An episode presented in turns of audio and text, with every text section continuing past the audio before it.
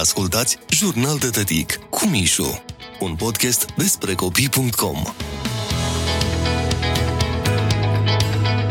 Am citit, văzut, auzit tot mai multe păreri ale unor oameni avizați în ceea ce privește importanța unui animăluț în viața unui copil. Micuțul devine mai responsabil, mai atent cu sufletul, nevoile celor din jur, mai altruist.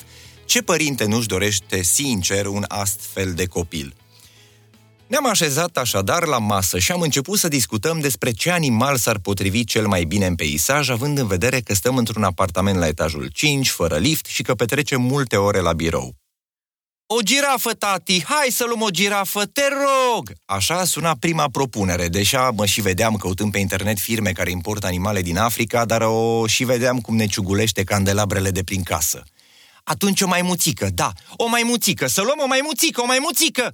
Tati, nu putem să luăm o maimuțică, pentru că o să-ți umble prin lucruri și o să-ți fure mâncarea. Așa cum tu, de dimineață, tati, ai umblat în poșeta lui mami și ai luat bani? Evident, asta spusă de față cu mama, prieteni.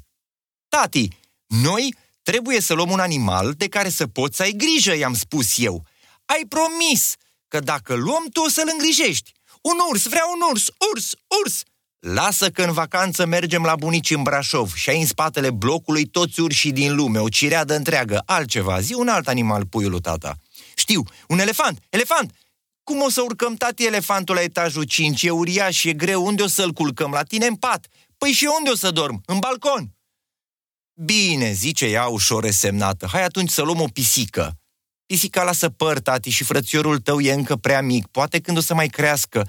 Hai, alt animal, tati, zic că nu e greu. Ce alt animal îți dorești tu? Spune. Păi dacă nu putem să luăm o pisică mică, atunci să luăm o pisică mare. Un tigru, tată. Nu putem să locuim în apartament cu un tigru, e periculos, e un animal sălbatic totuși. Păi atunci, hai tăticule să ne mutăm în garaj, acolo e mai periculos tigru. Văzând că lista cu doleanțe în materie de animale nu cuprinde decât specii brare, grele sau fioroase, am început să propun eu cam ce animal am putea crește în apartament.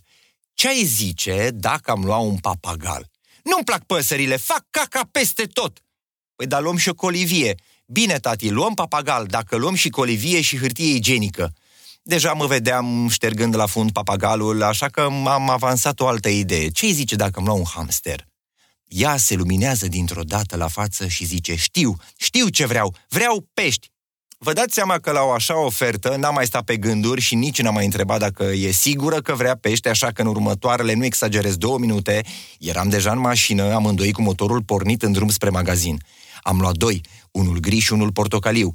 Eu zic că am scăpat ieftin, fie vorba între noi, nu trebuie scoși dimineața și seara la plimbare, strâns după ei, duși la veterinar.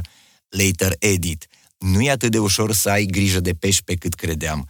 Toată ziua stau cu telefonul după ei să le fac poze, fimea m-a pus să le fac cont de Facebook. Dacă vreți să-i vedeți, să le urmăriți activitatea de buni notători în caserolă, că n-avem încă un acvariu din sticlă, i-am pus într-o caserolă de plastic de la o înghețată, vă las linkul puțin mai jos. Și mulțumim pentru fiecare like în numele peștișorilor.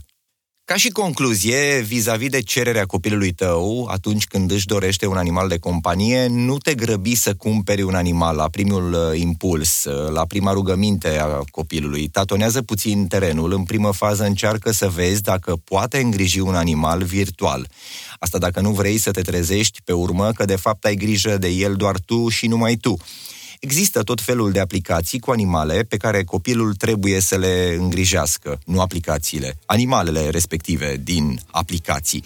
E un început, asta ca să vezi cam cât de responsabil e. Aplicația cu motanul Tom, spre exemplu, e una din cele mai cunoscute. Încearcă o vezi și cine știe, poate o să ai o surpriză și o să faceți următorul pas spre un animal real. Ați ascultat Jurnal de Tătic cu Mișu, un podcast despre copii.com.